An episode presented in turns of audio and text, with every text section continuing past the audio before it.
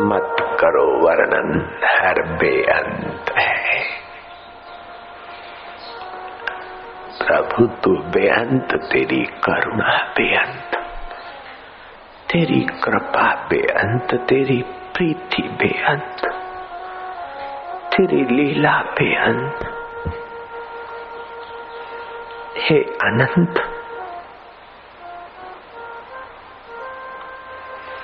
तेरी महानता का कोई अंत नहीं और हमारे मन की बदमाशी और अधीरता का कोई अंत नहीं। तेरी गौरव गाथाओं का कोई अंत नहीं और हमारे अहंकार का भी कोई अंत नहीं। सब कुछ तेरा है, तेरी सृष्टि और तेरे दिए हुए सारे कुछ।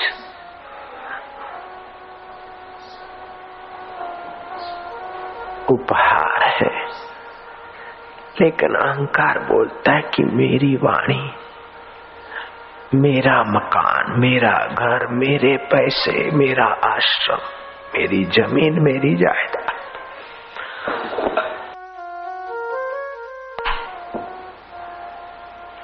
हे देव, तू सतबुद्धि दे। तू चाहे तो डाकू राम खान का मंगल कर सकता है। तू चाहे तो पापी से पापी को परिवर्तित कर सकता है देव। जयपुर के देहात का प्रसिद्ध डाकू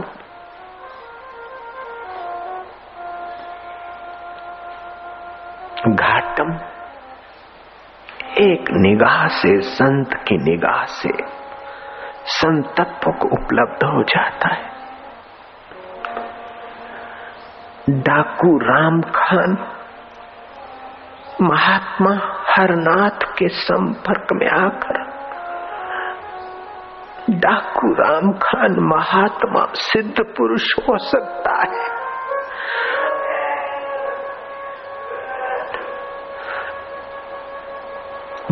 मूकम करोती वाचालम गुंगा तेरी रहमत से बोल सकता है, अंदाज देख सकता है, बुद्धू शास्त्र व्याख्या कर सकता है। भैसा वेदों का पाठ उच्चारण कर रख सकता है, देव, तू दया कर सतबुद्धि दे। प्रीति दे, अहंकार की प्रीति छीन ले, तेरी प्रीति दे, तेरी दया कर दे दया निधे। मैं निर्गुण यार की बेनती तुम सुनो गरीब नवाज़ जो मैं पुत कपूत हाँ तो पिता तेरी लाज हे सदबुद्धि के दाता। हमारी सेवा में बल नहीं, तुझे जान सके, खरीद सके, पहचान सके। हमारे जप तप में वो ताकत नहीं कि जगत नियता को तोड़ सके।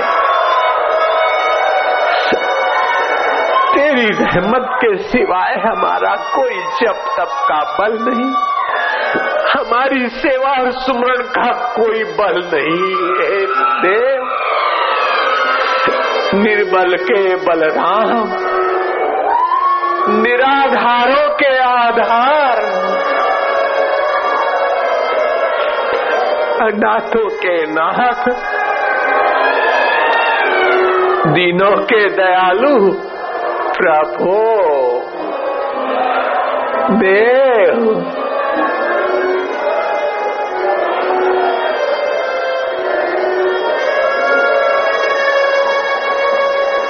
करुणा वरुणा रया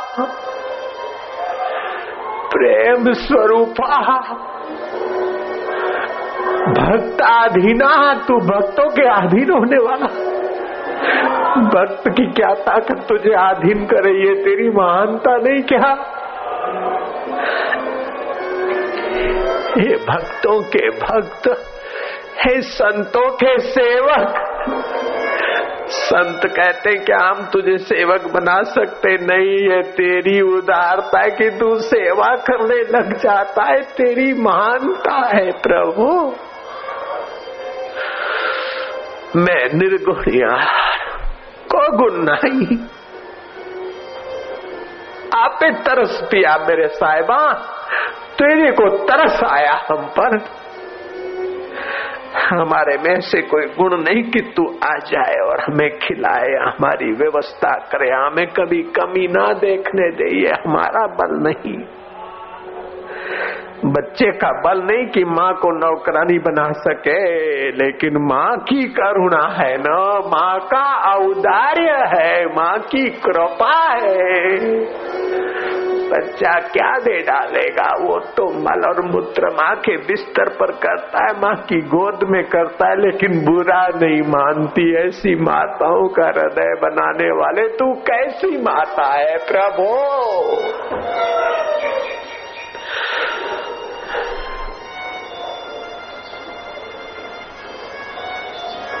महाडकेत।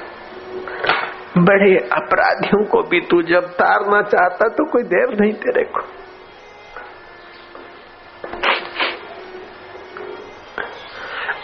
हमारा भी मन तेरी प्रीति में तू ही लगा, तेरी सेवा में तू ही लगा। अहंकार से बचा, संघर्ष से बचा, द्वेष से बचा। तेरी प्रीति में हमारा मन लगा, प्रभु।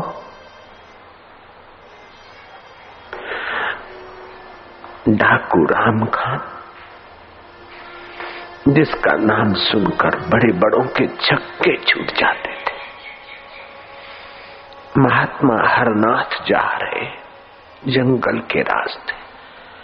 लोगों ने बताया कि महाराज, आपको ज़िंदगी प्यारी है तो उधर मत जाइए। बोले, मुझे ज़िंदगी भी प्यारी नहीं, मौत भी प्यारा नहीं, मुझे तो सचमुच में जो प्यारा है वही प्यारा है भाई। और सारा राज्य मेरे प्यारे का है। बोले, नहीं महाराज, डाकू राम खान का इलाका है, उधर मत जाइए। किन महात्मा के लिए व्यक्ति के अहंकार के इलाके की कीमत ही क्या है? वो तो निरंकार नारायण में तदाकार हुए महात्मा, हरनाथ जा रहे डाकू रामनाथ राम खान के इलाके में पहुँचे और देव योग से सामने से राम खान आ रहा है। पाँच कदम की दूरी, छह की नहीं, सात की नहीं, पाँच कदम गिन लो, बस दूरी रह गई। राम खान आगे बढ़ने से रुक गया। महात्मा को देखता है सिर से पैर तक, पैर से सिर तक। यहाँ मेरे ग्रहों के सिवा कोई फटक नहीं सकता और ये आदमी यहाँ तक पहुँचाए क्या है?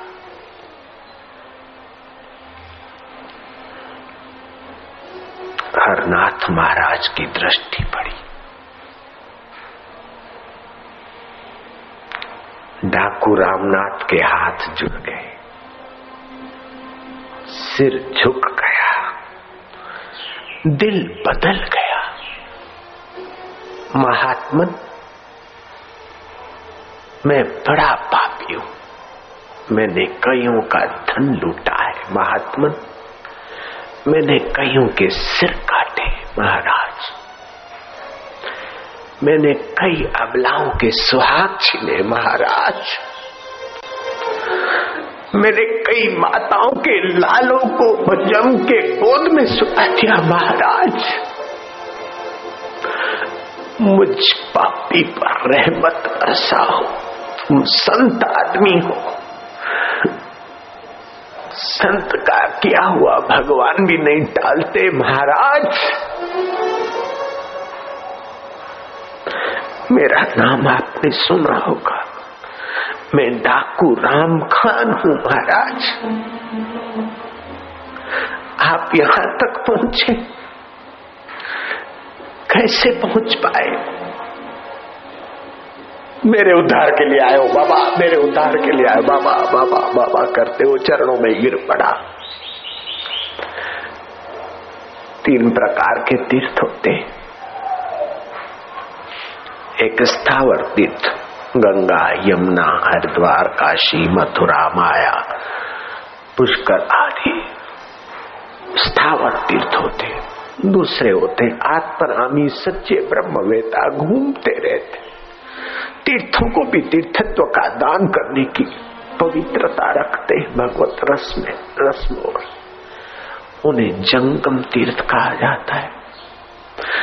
तीसरा तीर्थ है सदचरित्र और सद ज्ञान का तीर्थ।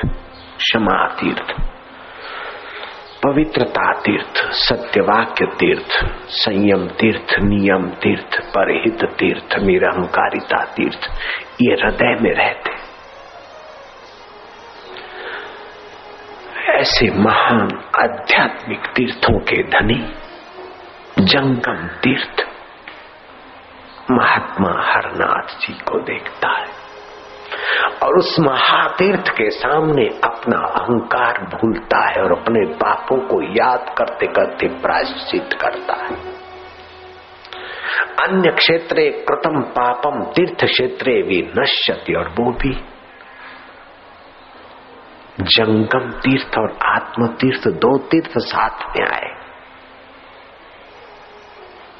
जड़ तीर्थ एक जगह पर रहता है, ये चेतन तीर्थ। और फिर जिसके जीवन में सबका हित छुपा है, ईश्वर जिनका आत्मा परमात्मा प्रकट हुआ है, ऐसे महातीर्थ आगे पश्चाताप करते ही उसके न जाने कितने कितने हत्याएँ, कितने कितने पाप और कितनी कितनी हिंसाएँ, कितनी कितनी बुराइयाँ और शराब खोरियाँ धोखेधड़ियाँ कैसे बह गई। मानो आँसू नहीं थे, गंगा की बाढ़ थी, उसके पापों को बहाते गई। राम खान को महात्मा ने कहा, बेटा, उठो भैया। तुम पापी नहीं हो, पाप की वासना आई और तुम उसमें बहते जा रहे तुम जीवात्मा और परमात्मा के सनातन अंश हो। अहंकार की वासना आती आदमी अहंकार में बहता है। गुटबद्धी की वासना आती आदमी गुटबद्धी में बहता है। लेकिन जब भक्ति की गंगा आती तो गुटबद्धी से बाहर आ जाता है। अहंकार से बाहर आ जाता है। चिंताओं से बाहर आ जाता है। पापों तापों से बाहर आ जाता है। और ये गंगा की बाढ़ डुबाने वाली नहीं, किनारे लगाने वाली है। राम खान, उठो। राम खान उठे, एक नज़र गुरु को देख रहे। गुरु राम खान को उपदेश नहीं दे रहे। राम खान के लिए निकल रहा है। सच्चे संत उपदेश देने के मूड से नहीं उपदेश देते। लोक मांगल्य के भावना से चल पड़ा, बस निकल रहा है। नानक बोले, सहज स्वभाव। हम ही बोल तो वेद बोलते हैं। कबीर कहते हैं, राम कबीरा, एक भया जग जानत है नाई। हम बोलते तो वो भगवान ही तो बोल रहे दुनिया नहीं जानती। ऐसे हरनाथ महात्मा बोलते, डाकू राम खान का चित्त द्रवित हुआ। आप अपना चित्त दो किस्म का रखिए। एक तो चित्त रखिए आप शिला जैसा, पत्थर जैसा, मज़बूत, और व्यवहार करिए। वाहवाही हो तो उससे आप प्रभावित ना हो। निंदा हो तो प्रभावित ना हो। लोग क्या कहते हैं मेरे लिए, उसका ख्याल ना करो। शास्त्र के अनुकूल आप सत्कर्म करते जाओ। वाहवाही भी बांधती है और निंदा भी बांधती है। निंदनीय काम न करो, बाकी निंदा स्तुति बहुत तुच्छ चीज़ें हैं। सफलता, विफलता तुच्छ चीज़ें हैं। देखो, मैंने ये करके दिखा दिया, मैंने ऐसा दिखा दिया। ये बिल्कुल छोटी बात है, फोर्थ क्लास लोग ऐसे। दिखाना क्या है? अपने को बदल भैया। दिखा दिखा के बड़ा हुआ तो रावण का रास्ता है। लेकिन डूब डूब के बड़े के साथ तू खो गया तो उसी का हो गया बेटे, ऐसा बन के दिखा। आज तक आज तक डाकू राम खान होके दिखाना चाहता था। जितना होके दिखाने में लगा, उतना ही क्रूर होता गया। अब अब होकर नहीं मिटकर होने में लगा है होकर दिखाना एक बात और मिटकर होने में लगना दूसरी बात है। बीज मिटता और वृक्ष हो जाता है। बीज मिटता है, वृक्ष हो जाता है। होके दिखाना अहंकार आगे है, मार खाएगा। टूट जाएगा, थक जाएगा, निराश हो जाएगा। दो रास्ते होते हैं, एक हार का और दूसरा जीत का। रावण ने कंस ने, हिटलर ने, सिकंदर ने जीत का रास्ता पकड़ा था।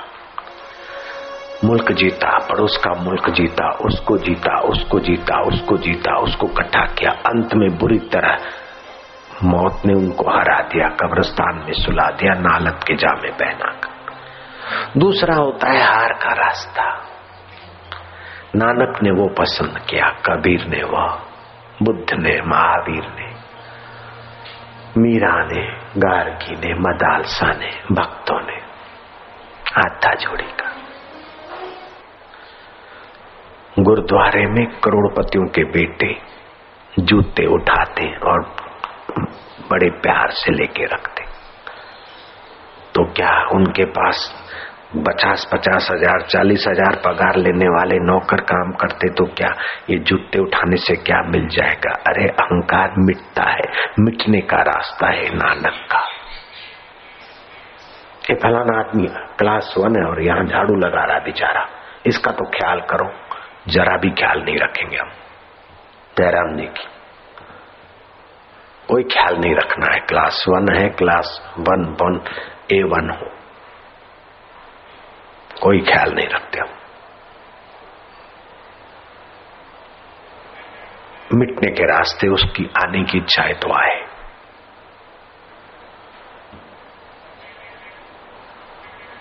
और आते हैं। और जितना मिटते हैं, उतना ही वास्तविक में हो जाते हैं। और जितना होने के रास्ते लगे थे, उतने बेचारे थके थे। तभी तो आए थक के। होने के रास्ते से थके हैं और बुद्धिमान है, तब मिटने के रास्ते आए। तुम लोग कहे, कौन से रास्ते आए सारी सुविधाएँ छोड़कर आए हो।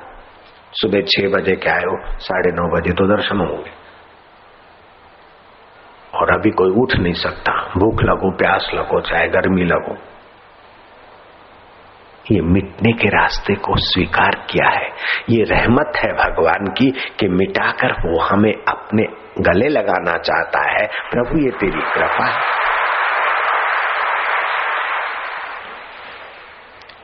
राम खान, मिटने के रास्ते पर यात्रा पूर्ण किए हुए हरनाथ महाराज के चरणों में प्रणाम करता है बाबा। अब मैं तुम्हारी शरण मेरा कुछ भी नहीं है। बाबा आज से ये शरीर तुम्हारा मन तुम्हारा धन तुम्हारा सब कुछ तुम्हारा।